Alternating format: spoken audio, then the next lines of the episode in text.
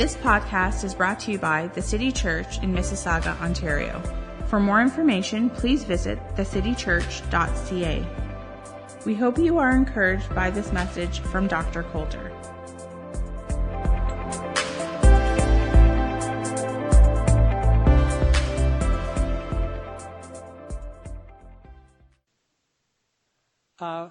So remember that if you have a question, you can write it out at the back. I'll take a look at it. And if I don't think we're going to cover that particular question in the class, I'll answer it the next week if I can. But I don't think we had anybody. Did we, Shirley? No. All right. We have this big word, redemption. And so the first class was supposed to be on healing and redemption, but I put those other things last week first. So we're still going to call this lesson one.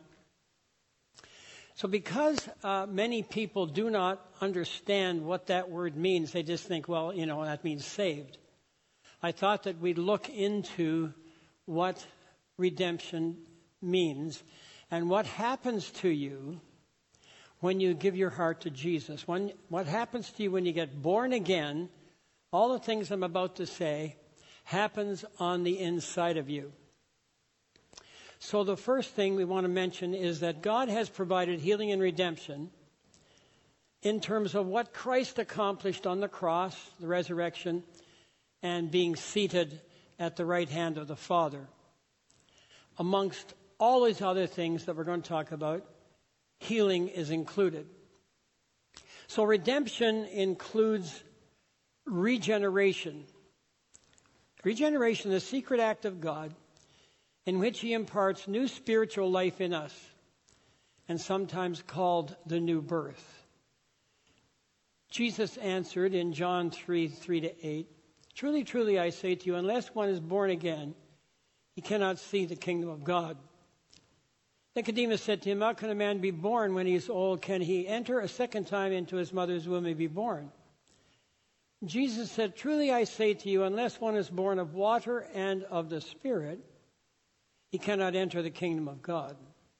That which is born of the flesh is flesh, and that which is born of the Spirit is spirit.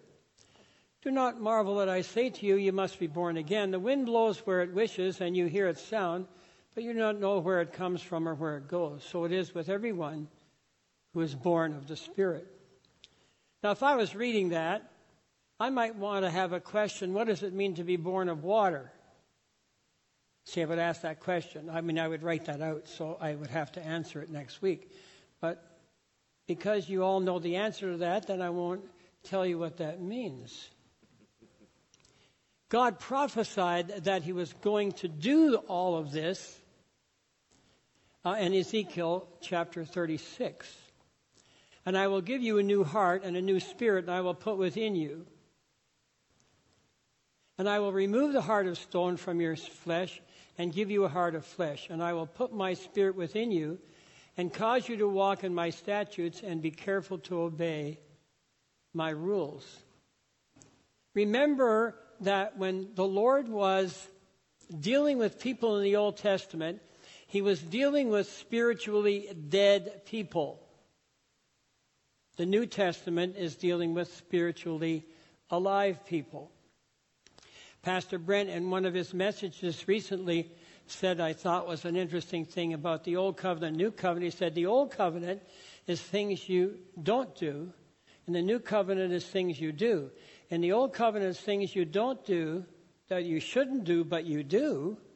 In the New Covenant, you have things you can do, and you can do it because God's love dwells on the inside of you. So you can't do the love because God dwells on the inside of you. You can't do all those Old Testament laws you're supposed to do because you're spiritually dead. Colossians chapter 2, verse 13 says, it sort of describes this experience. "And you who were dead in your trespasses and the uncircumcision of your flesh, God made alive together with him, having forgiven us all our trespasses." Ephesians 2:4 and 5. But God being rich in mercy because of his great love wherewith he loved us, when we were dead in our trespasses, made us alive together with Christ. By grace you have been saved.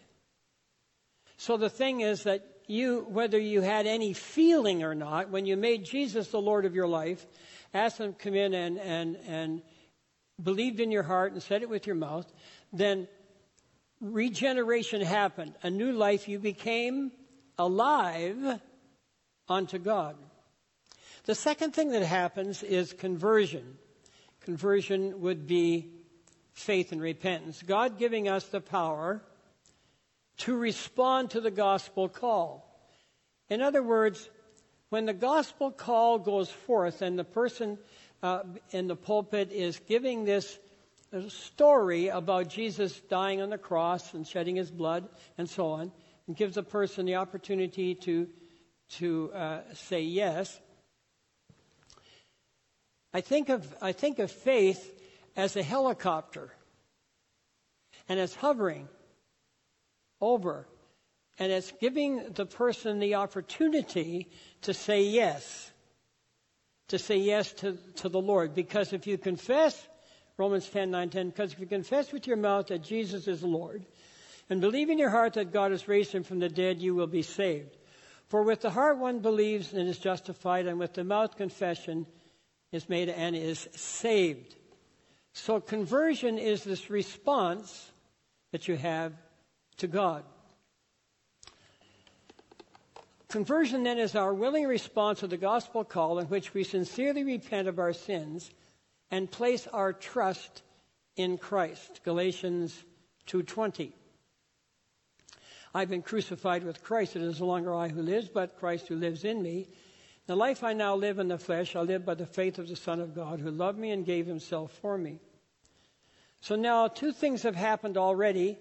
You maybe haven't felt it, but you were regenerated, a new life came into you, and you were converted, so that now you actually want to respond to God. You want to live for God.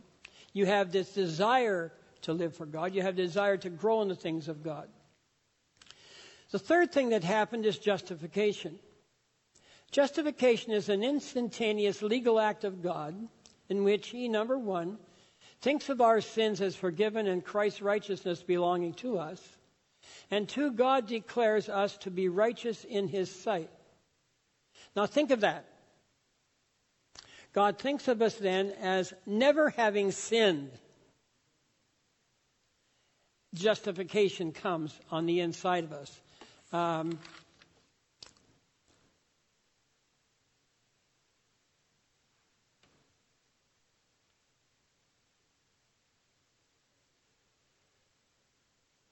Which will I read here? Romans 5:17. Is that the next one I've got, Shirley? No. Okay. What's next?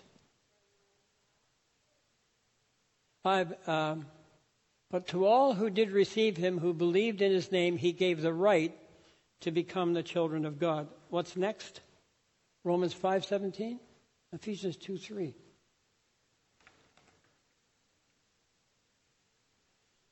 Among whom we all once lived in the passions of our flesh, carrying out the desires of the body and of the mind, and were by nature the children of wrath like the rest of mankind. Ephesians 2:2, in which you once walked, following the course of this world, following the prince of the power of the air, the spirit that is now at work in the sons of disobedience. Romans 5:17, for if because of one man's trespass death reigned through that one man, much more will those who receive. I don't think that this is in your notes. Romans 5:17. You could put that in. For if because of one man's trespass death reigned through that one man, much more will those who receive the abundance of grace and the free gift of righteousness reign in life through that one man, Jesus Christ. And also 2 Corinthians 5:21 is not in your notes. You could put it down. For our sake he made him to be sin, who knew no sin, so that in him we might become the righteousness of God. So we got this new life. We've been converted. Now we have the ability to respond to God. with faith and repentance. Now we've been justified, that God looking at us as if we'd never sinned, and him declaring us righteous in his sight. Can you imagine this? All of this happens on the inside of you when you get saved, and you didn't do a thing to earn it. You didn't do a thing to earn it except receive it by receiving Jesus as Savior and Lord.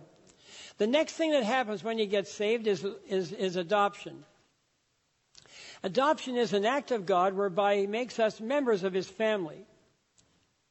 John 1:12, but to all who did receive him, who believed in his name, he gave the right to become the children of God. By contrast, those who do not believe in Christ are children of wrath. Ephesians 2:3, among whom we all lived in the passions of our flesh, carrying out the desire of the body of flesh and of the mind, were by nature the children of wrath, like the rest of mankind. Now, it's a very interesting question. The thing that I would think about, and the thing that I thought about lots in seminary, when it came to that scripture, I thought to myself, all right, that's great for me. You know, I mean, I've been regenerated. I've been converted. I've been justified. I'm part of the family of God. I'm adopted. But the rest of mankind is under the wrath of God. Well, what about all the people who, do you ever think this? What about all the people who died in the world before Jesus came? Never heard the gospel. What happens to them? It plagued me, and I don't know if that kind of a question is ever crossed your mind. What happened to all these other people? Did they all go to hell without a chance, without an option? So I struggled with that, and I thought to myself, think what I'll do is share an answer about that. Look in your Bibles to Acts chapter 14.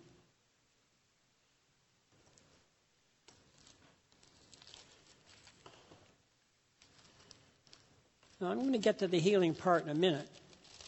But the idea here is to help you understand redemption, helps you understand the character of God.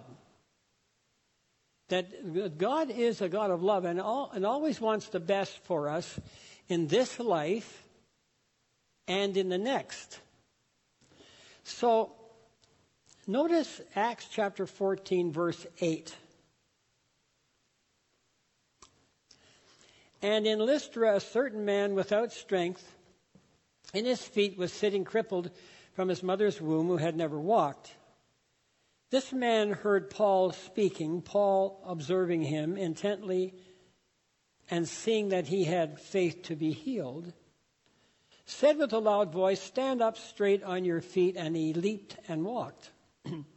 Now when the people saw what Paul had done, they raised their voices, saying in the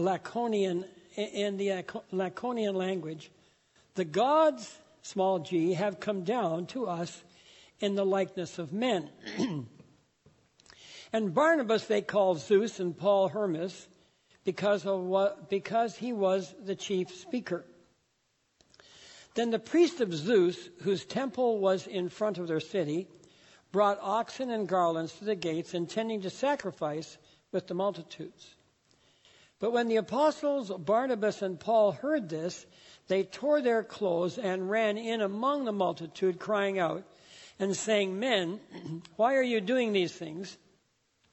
We also are men with the same nature as you, and preach to you that you should turn from these useless things to the living God, who made the heaven and earth, the sea, and all things that are in them, who in bygone generations allowed all nations to walk in their own ways." Now listen. "Nevertheless, he did not leave himself without a witness. in that he did good, gave us rain from heaven and fruitful seasons, filling our hearts with food and gladness. And with these things, they could scarcely restrain the multitudes from sacrificing to them. But notice what it said there. In days gone by, God always had a witness to people. Verse 17. Now, what was that witness? What would be that witness? Things that God did. Things that the mind could not conceive, so that they would think, well, there must be a God. So God had a witness, but they had a problem. They have a problem with that. So Romans chapter 1. Romans chapter 1, verse 18.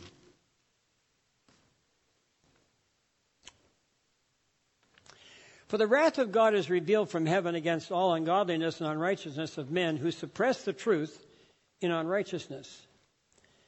Because what may be known of God is manifested in them. For God has shown it to them. Notice, remember he said he was not without a witness. For since the creation of the world, his invisible attributes are clearly seen, being understood by the things that are made, even his eternal power and Godhead, so that they are without excuse. Because although they knew God, they did not glorify him as God, nor were thankful, but became futile in their thoughts, and their foolish hearts were darkened. Professing to be wise, they became fools, and changed the glory of the incorruptible God into an image made like corruptible men, and birds, and four-footed animals, and creeping things. Therefore God also gave them up to uncleanness in the lust of their hearts, to dishonor their bodies among themselves, who exchanged the truth of God for the lie and worshipped and served the creature rather than the Creator. So they knew there was a Creator, see? But rather than serve him, they served the creature, who is blessed forever. Amen. For this reason God gave them up to vile passions, for even the women exchanged natural use for what is against nature. Likewise also men, leaving the natural use of the woman, burned in their lust for one another, men with men, committing what is shameful, and receiving in themselves the penalty of their error which was due. And even as they did not like to retain God in their knowledge, see, they knew, God gave them over to a base mind, to those things which are not fitting, so on, so on, so on. So the point is that God always has a witness. Now, things that I have heard, for example, about what missionaries have come across when they've come into places where seemingly there has been nobody preaching the gospel ever, because they go in there and they ask them, have you ever seen a missionary from another country? And the oldest person in the tribe said, no, there's never been anybody. We never heard about this. So they went in, this one missionary went into a home, and they had an altar to the unknown God and his son. Interesting, isn't it? And they wanted to know who this son was. So the missionary told them, this is Jesus, and this is what his name is, told them the gospel. They received just like that. No questions asked. So somehow they had this witness going on in their minds that they were not supposed to serve the creation. Now, a lot of the tribe had in their particular homes had idols and all that, but this mother and her son didn't have that. They just had an altar to the unknown God and his son. It's amazing. Then they've gone into other tribes, which we've heard just recently, actually, kind of other tribes, and they had the Star of David, and they were worshiping like the Old Testament. And the missionary said, how did you get all this? Like, there was these praise songs that they were singing, and it sounded like the Psalms. And they were wondering, how did they find out? They said, we've always known this. So you see, there is, and there's hundreds of stories like that. I just give you two. But there is there is an understanding that God doesn't want people to not serve him. His wrath is because of his love. Pastor Brent said it on Sunday morning. He loves you. He loves them. But because he's a God of faith, it's necessary that somebody says, yes, I'm going to serve you by faith, even though I don't see you. But if I have to see something, then I'm going to serve that which you've made. And that doesn't make him necessarily happy. So always remember, when you read scriptures like that, God always had a witness. I'll tell you one other story. A gentleman in this particular tribe, they told this to the missionary, he died. And when he died, Jesus came to him when he died and said, I'm the true God. Will you receive me? And he said, yes, I'll receive you. He came back to life. So because God is no respecter of persons, I'm assuming that this is what he does. He doesn't let people go to hell without an opportunity to say yes to him one way or the other. Now, why would that be true? Because God is in the business of creating a family, not a bunch of robots. That's why faith is the deal. You have to say yes by faith without seeing him, because he wants to create a family. Well, we could go on and on talk about that, but the fact is I think I wanted to just share that with you. So here we are. We say yes to Jesus. We're regenerated. We got new life. We're converted. We now have faith to respond to God. We are justified. We become the righteousness of God as if we never sinned. And now we're adopted into his family, and we're sons and daughters of God. Galatians chapter 4 through 7. Is that the next one, Shirley?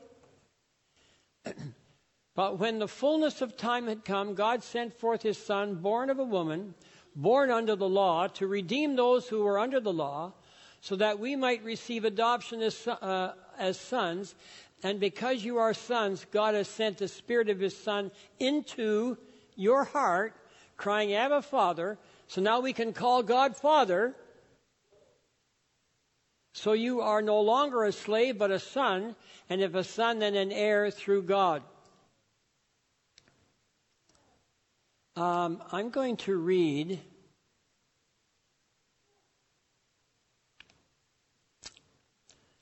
Romans 8:12. So then, brothers, we are debtors not to the flesh to live according to the flesh. So he's calling us brothers. Now, all right, so you can know, for example, you can know that the word adelphos, the word brothers, comes from the word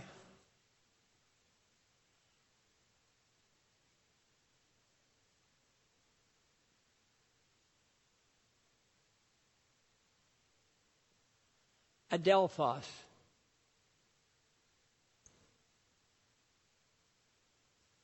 All right, now you can know, for example, you can know that from the Greek language, but you can miss the whole thing. I had professors in university that knew the Greek and Hebrew language backwards and forwards, but had no clue whatsoever about what that actually meant. So then, brothers, we're brothers and sisters, we could say. We are debtors, not to the flesh, to live according to the flesh. We are brothers and sisters. God makes us brothers and sisters in Christ. He's developing a family. You can know the Greek language, but miss the whole thing. Just miss the whole thing entirely. I can remember sitting in the hardest class that I ever experienced in university was the Hebrew language. I took it for 3 years. I mean, it's just, I don't know what else to tell you. It's just a mess. But I took it from a professor who was a lovely man. But he had no clue. After all that, he had no clue about the new birth. Just absolutely didn't know. So I'm trying to point out a little something to you. If you would just take the English language and meditate on the Word of God, you will grow in faith, because faith comes by hearing, and hearing by the Word of God, Romans 10:17. Faith comes by hearing, hearing by the Word of God. So you ever want to grow in God? Just start meditating on the Word. Okay, so now, this has all happened to you when you got saved. Is it any wonder why people say when they get saved, something has happened to me? They can't figure it out. Something wonderful has happened. Doesn't necessarily have a feeling. Sometimes it does. So the next thing I want to talk about in terms of our redemption is sanctification. Now this one takes our cooperation. The other ones that I talked to you about don't take our cooperation at all. God just does it. He just gives us regeneration. He gives us adoption. He gives us justification. He gives us all these things. Sanctification, he starts us out. So, sanctification is a progressive work of God on man that makes us more and more free from sin and like Christ in our actual lives. Romans 6:11-14.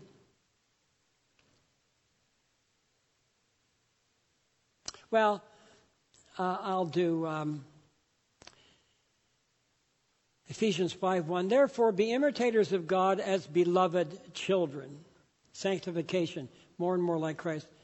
1 John 3:9, no one born of God makes a practice of sinning, for God's seed abides in him, and he cannot keep on sinning because he has been born of God. When you guys sin, you get convicted, so you ask for forgiveness. So what he's saying there, sanctification is this process whereby we want to sin less and less. We want to become more like Christ. Romans 6:11-14. So you also must consider yourselves dead to sin, alive to God in Christ Jesus. This takes an act of our will. We are now cooperating with the spirit of sanctification on the inside of us. For sin will have no dominion over you, since you are not under the law, but under grace. Romans 6:12-13. Let not sin, therefore, reign in your mortal body. An act of your will. You were participating in this action of sanctification to make you obey its passions.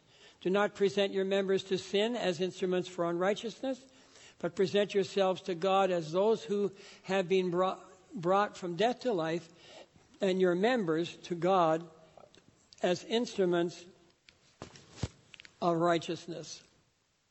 So in this concept of sanctification, God gives us initial sanctifying spirit, but then we cooperate with God in the future in terms of our growth to be more like him.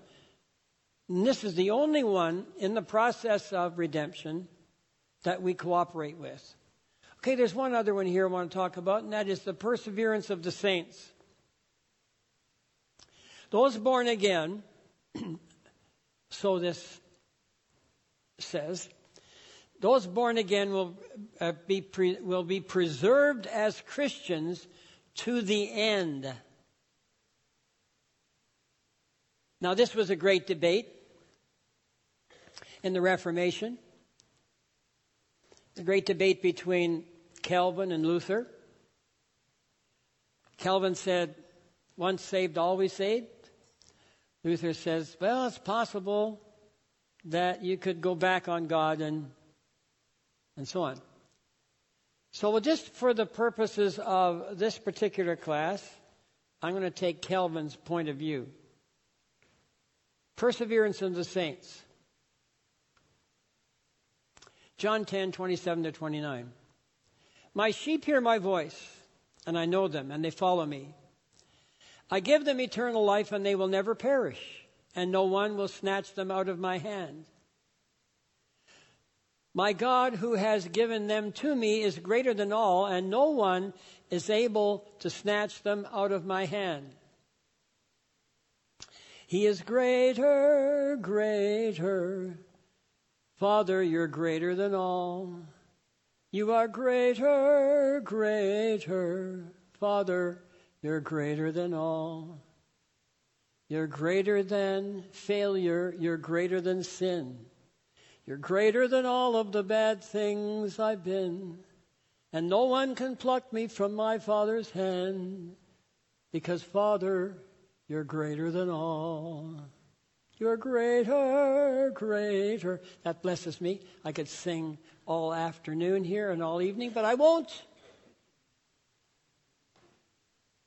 John 3:36. Whoever believes in the Son has eternal life. Whoever does not obey the Son shall not see life, but the wrath of God remains on him.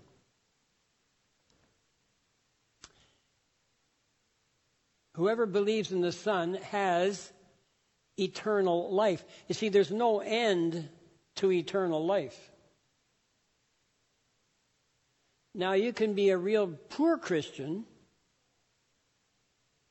You can be a terrible witness. But there's something about those scriptures that you have to take into consideration. So I'm going to call it the perseverance of the saints. The last one about in terms of regeneration is glorification. This is resurrection. But God puts this in you when you get saved. His presence, the Holy Spirit, His presence is His glory. But glorification, excuse me, is the final step in the application of redemption.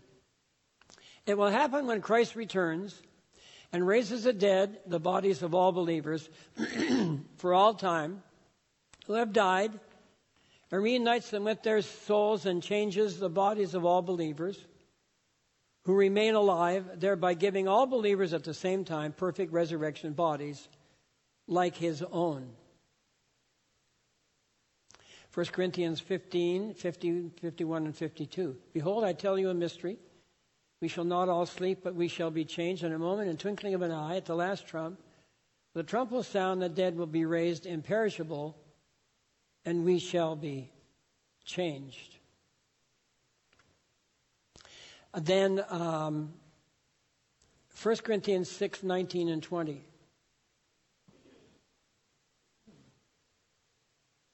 Or do you not know that your body is the temple of the Holy Spirit within you, whom you have from God? You are not your own, for you were bought with a price, so glorify God in your body. 1 Corinthians chapter 3:16, is it?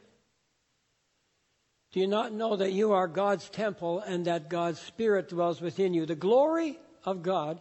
Go to 2 Corinthians 3:18. And we all with unveiled face, beholding the glory of the Lord, are being transformed into the same image from one degree of glory to another. For this comes from the Lord, who is the Spirit. So when we get saved, our spirits contain the glory of God. The glory gets stronger and stronger. As we participate in this sanctification process, the presence of God becomes more real.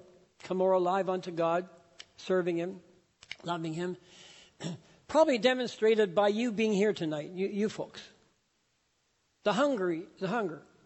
Come out on a rainy night, Wednesday night, working all day. Hunger for the things of God. But the glory of God is on the inside of you, going from one degree of glory to another, so that when Jesus comes again, the glorification is not something totally new, but it'll be totally manifested, where you'll lay down the body, and the body that you have, and you get a new body, a glorified body. And then those who are dead in Christ, their spirits unite, the molecules all come together. I don't care if you throw them out into the ocean. They'll all come together. New body, up you go. Because the glory of God is in you. I don't care if you cremate or not. The glory of God is in every one of those little spots. All comes together. And up you go. All of this happens to you when you get saved. On the inside of you is the Father, the Son, and the Holy Spirit. The glory of God. That gives you some concept of the character of God for you. The character of God for you. He wants you to realize who you are in Christ and what belongs to you and what you have. Now, because Jesus lives on the inside of you, then you have his name that you can use. We talked about that a bit back last week. But God never changes. Jesus never changes. All of whom God is, Christ is. God reveals himself by his names. Therefore, whatever God calls himself, that he's calling Jesus. So when redemption, when Jesus died and provided redemption, he also provided healing for your body. But I want you to see the character of God again in, I don't have the time up there tonight. I want you to see the character of God in here and his names. Notice the first one. Now, God, don't forget God's names. It's also revealing who Christ is on the cross. Jehovah Shammah. Ezekiel 48:35. The circumference of the city shall be 18,000 cubits, and the name of the city from that time on shall be what? The Lord is there. God is present. Jehovah Shammah. And this is what Jesus is. He's present with you. Jehovah Jireh, the Lord our provider. Abraham said, God will provide, Jehovah Yireh, or sometimes pronounced Yireh. Lord will provide for himself the lamb for a burnt offering, my son. So they went, both of them together. Jehovah Nissi, the Lord our banner, or the Lord our conqueror. And Moses built an altar and called the name of it, the Lord is my banner. The Lord who is your banner or your conqueror lives on the inside of you, and he wants you to conquer anything in your life that's a distraction or hurt. He wants you to be a conqueror. Judges 6:24. The Lord is our peace. Jehovah Shalom. Then Gideon built an altar there to the Lord and called it, the Lord is peace. To this day it stands at Oprah Winfrey's place, which belongs to the Abrazites. The Lord is peace. See, on days of stress, the Lord who is peace dwells on the inside of you. If you just stop for a moment, look down in your spirit, and claim that peace, have it come up and affect your mind. Psalm 23. The Lord is my shepherd, I shall not want. The Lord is my pastor, the Lord is my leader and guide. My caregiver on the inside of you. Jehovah Sitkenyu, the Lord our righteousness. In his days, Judah will be saved and Israel will be will dwell securely. And this is the name by which he will be called. The Lord is our righteousness. Jehovah Sitkenyu. Jehovah Rapha, the Lord our healer. See, understand? because the Lord is your healer, then healing is in redemption. It's part of the adoption. It's part of the justification. It's part of all of that. The Lord my healer, Exodus 15. The last part of it says, for I am the Lord your healer.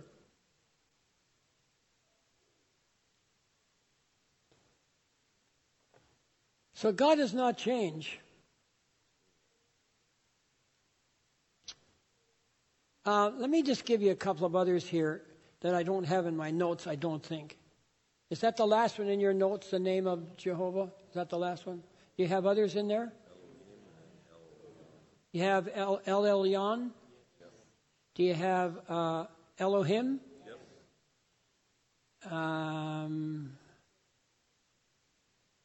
Okay. So God and Jesus do not change. For Malachi, let me just see here.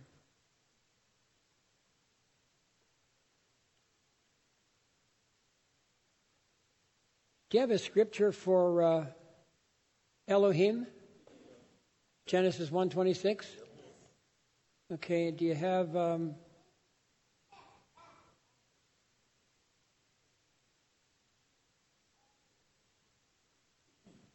El Elyon, Genesis 14?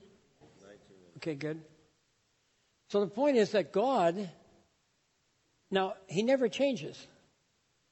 Malachi 3:6, for I, the Lord, do not change. Hebrews 13:8, Jesus Christ the same yesterday, today, and forever. James 1:17, every good gift and every perfect gift is from above, coming down from the Father of lights, with whom there is no variation. No variation. Not even a slight change. No variation. So God remains all of those things. God's character is all of those things.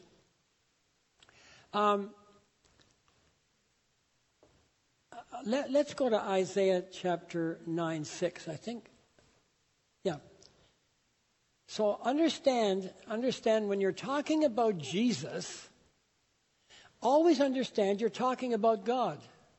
God the Father, God the Son, God the Holy Spirit. Isaiah 9:6.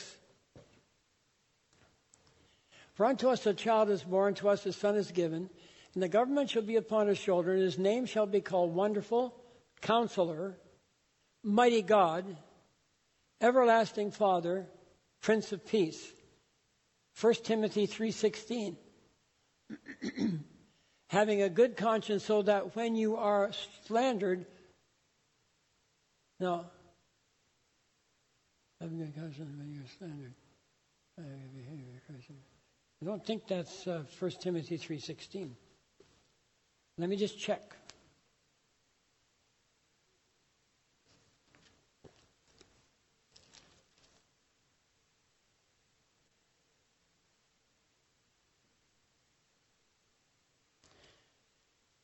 First Timothy 3:16 is, and without controversy, great is the mystery of godliness. God was manifested in the flesh. See, that's Jesus. Titus 2:13. Waiting for our blessed hope and the appearing of the glory of our great God and Savior Jesus Christ. John 8:58. Jesus said to them, truly, truly, I say to you, before Abraham was, I am. Now that bothered, you can imagine, the Jewish people. Because Jesus was claiming to be God, because they understood Exodus 3:14. We got it? God said to Moses, I am who I am. And he said, say to this to the people, I am has sent me. So God called himself I am. And Jesus said, I am. God. Jesus was claiming at that moment to be God. Imagine how it must have seemed to them. But always remember in your thinking, Jesus was God. manifested in the flesh, doing everything that God the Father revealed in himself that he wanted to do for you. So everything that God the Father did for you, Jesus did it too when he died on the cross. Genesis 17:1. When Abraham was 99 years old, the Lord appeared to Abraham and said to him, I am God Almighty, walk before me and be blameless. Almighty God. Do you have that in your notes? Write it in. And it's I'm Almighty God. And the word Almighty comes from the Hebrew word El Shaddai. E-L, and then second word, capital S-H-A-D-D-A-I. El Shaddai.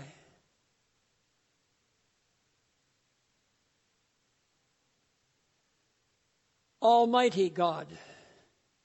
A God, for instance, who's more than enough. A God who dwells on the inside of you. God who dwells on the inside of you. Let's see if I can do this. El Shaddai. So I took this from this guy 3 years.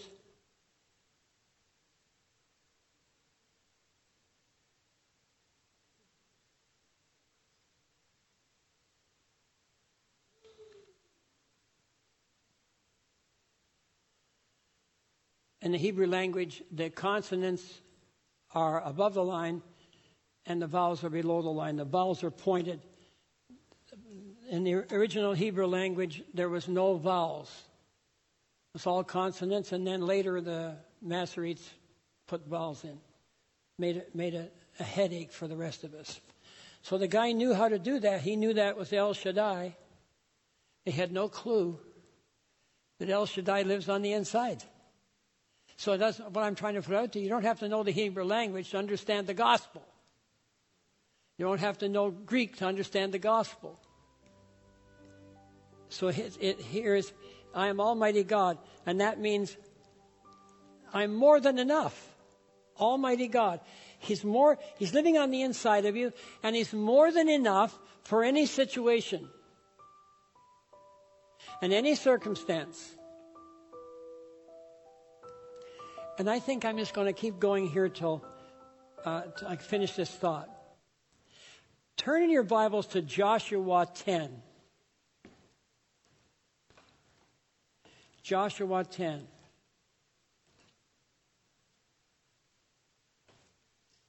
Joshua, Judges. Genesis, Exodus, Numbers, Deuteronomy, Joshua. Joshua 10. 12-14.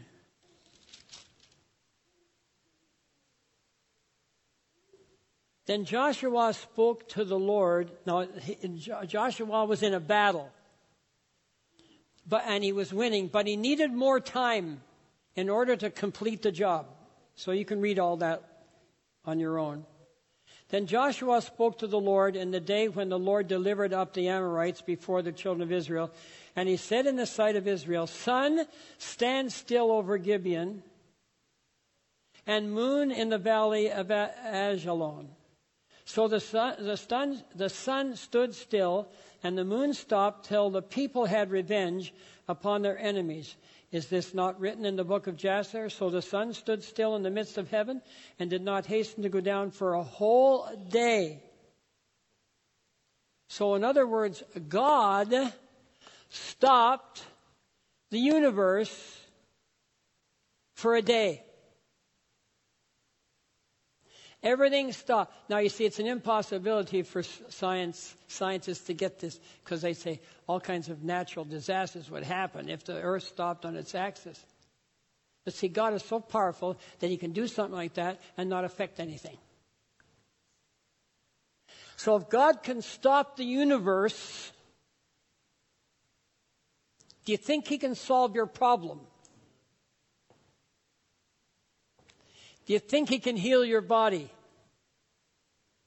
You think, and there's more than healing. There are miracles available. There are miracles available. I'm going to tell you about some of them that happened to me after the class. After this break, and I'll tell you. You'll notice that in your notes there's a lot of scriptures that I don't read because I can't read them all. Always, you'd be here for till Christmas. So I just pick out certain ones. So I'm going to tell you a story in just 1 second. I want you to look at Romans 9:5 again. Because Jehovah Rapha, who is the Lord our healer, is Jesus is that. Jesus is manifested in the flesh. So he's the Lord our healer, Jehovah Rapha. Romans 9:5 is another scripture. To them belong the patriarchs, and from their race, according to the flesh, is the Christ, who is God over all, blessed forever. Amen. Hebrews 1:8 is another scripture.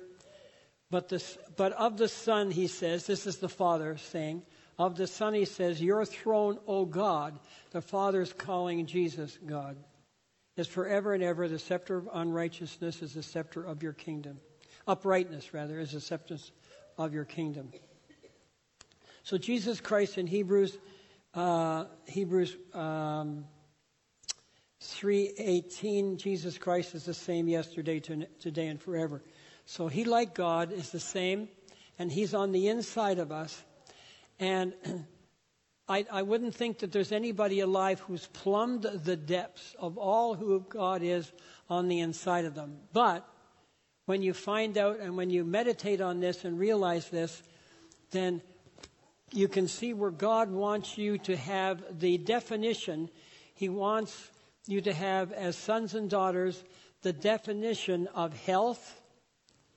He wants you to have the definition of provision, prosperity, could you say?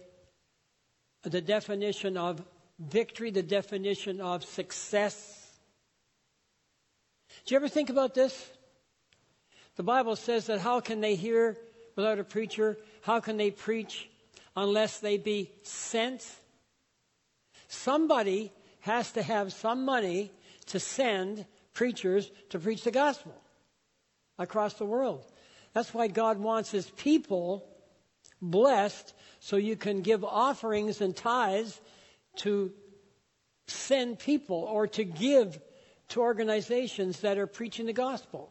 How can they hear? How can they go? When you go to Air Canada, you don't walk up and say, I'm preaching the gospel. Could I have a ticket? Somebody has to send them. So God wants you prosperous enough so your own needs are met, plus you can meet the needs of other people and the kingdom of God.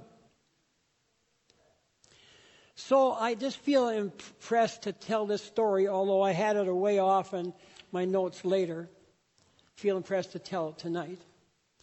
That God is a God who is the same yesterday, and he's on the inside of you. So when I was in Bible school, this would be 1959. 1959 is the first year, right? 1959. I was taken with what they call polyarthritis. And it started, I remember brushing my teeth one morning, and the toothbrush fell out of my hand. I thought, yeah, that's funny.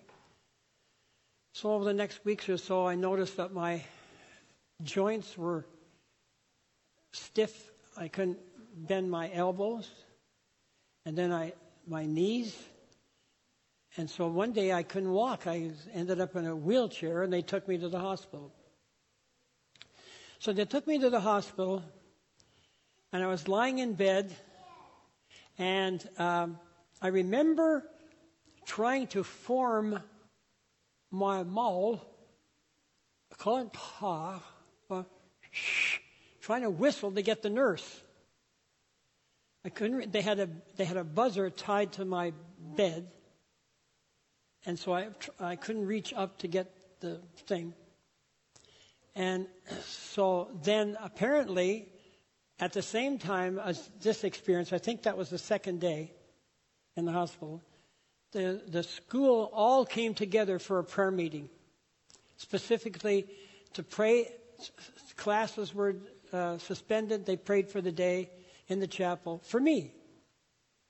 So I'm lying in the bed here trying to speak or blow a whistle, totally paralyzed. Severe case of polyarthritis. And so as I'm there and I'm lying there and I'm thinking and I'm praying on the inside of me, and a presence, I thought it was actually the nurse first, came in my room. I now believe it was Jesus, but I couldn't see anything except the whole room lit up. And I'm speechless, like almost the hair stands up on your head. It's such a presence of God. And it came into me, top of my head, sole of my feet. So I thought, well, I don't know.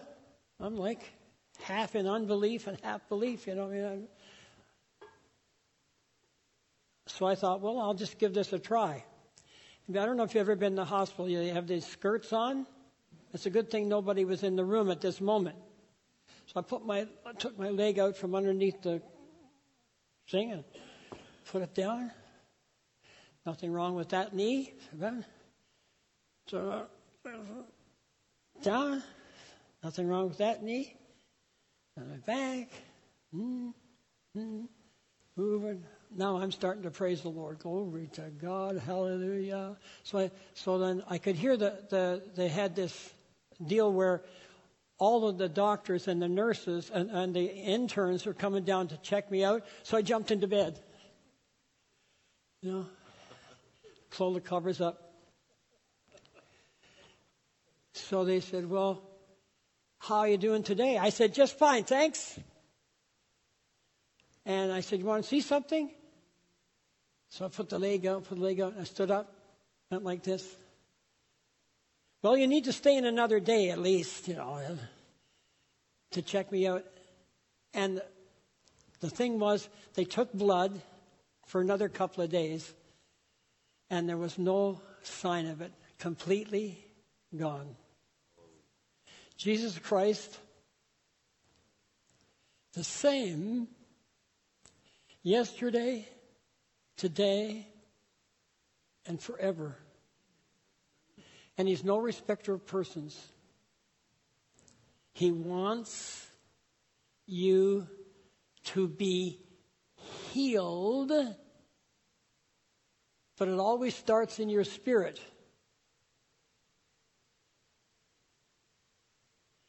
Now, if there's anything you get, I hope you get this.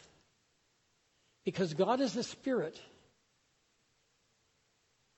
Faith is spiritual. Healing is first spiritual.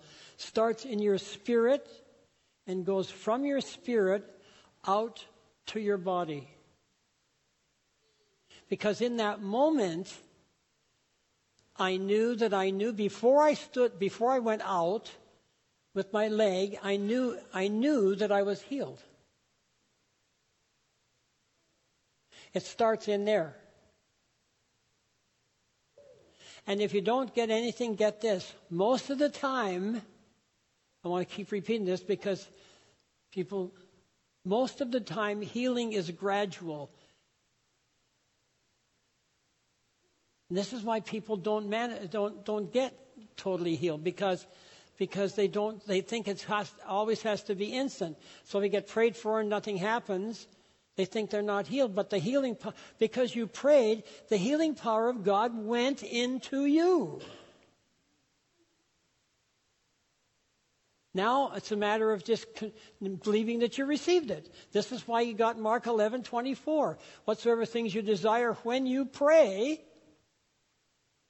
believe you receive it, then you shall have it. You don't have it and then believe it. You believe it and then you get it. You believe it, then you get it. Whatsoever things you desire when you pray, believe what? That the healing power goes on the inside of you. Believe you receive it, and then you shall have it. Just like the lepers. As they went to see the priest, they were healed. It was gradual. But the guy said, when did my son get better? Well, he started getting better at the ninth hour or whatever it was. So this is what happens. Now, in my case, it was like a 1 or 2 hour deal. I mean, I told you the story in seconds. But this is what God wants for people. He wants you healed. And so it changed my life forever when it came to understanding God, understanding healing, understanding the character of God. And it didn't matter what class I was in after that. It didn't matter what they said. I believed it. I believed that God heals. Didn't matter what professor said what. Because it happened. And I know it happened. So, because God is no respecter of persons, those of you who are sitting in this room with a malady, when you prayed one time, or when you had hands laid on you one time, God is faithful, and the healing power of God went into you, but maybe you didn't know about Mark 11:24. Whatsoever things you desire when you pray, believe you receive, and you shall have them. Maybe you didn't know you're supposed to believe you receive. Maybe you had hands laid on you Sunday morning by one of the leaders. Well, nothing particularly happened to you that you could feel. You still had the pain, whatever. But in the face of contradictory circumstances, in the face of symptoms, God said to believe that you received the healing. All right. So Christ died not only to atone for our sins, but also for our sicknesses and our diseases. In Isaiah 53:4, surely he hath borne our griefs. That's how many times that is translated griefs, which is really sicknesses, and carried our sorrows, which is pain. Yet we esteemed him stricken, smitten by God, and afflicted. Then verse 5, I don't think I have that. But he was wounded for our transgressions, bruised for our iniquities. Chastisement of our peace was upon him. With his stripes we are healed. So when you see in your translation the word griefs, understand it means sicknesses. I think I have that in your notes. And when you see the word sorrows, understand it means pain. So Jesus bore this on the cross.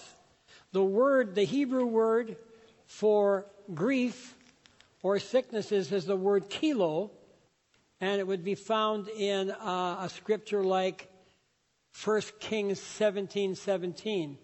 I think I've got that written in your notes somewhere. Yep. After this, the son of the woman, the mistress of the house, became ill. Kilo, and his illness, kilo, was so severe that there was no breath left in him. The word for sorrows is the word for pain, macabre, translated so in Job chapter 33, verse 19. Man is also rebuked with pain.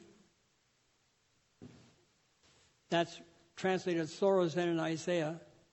And on his bed and with continual strife in his bones. Now, it's very curious to me, has been for years, why translators do not translate that scripture in Isaiah, that sickness and pain. And sometimes I think that, in many translations it is, but I think it has to do with theology. Many theologians don't believe that sickness and disease was in redemption. But that's not part of redemption. It's, in other words, God heals sometimes, we can't figure it out.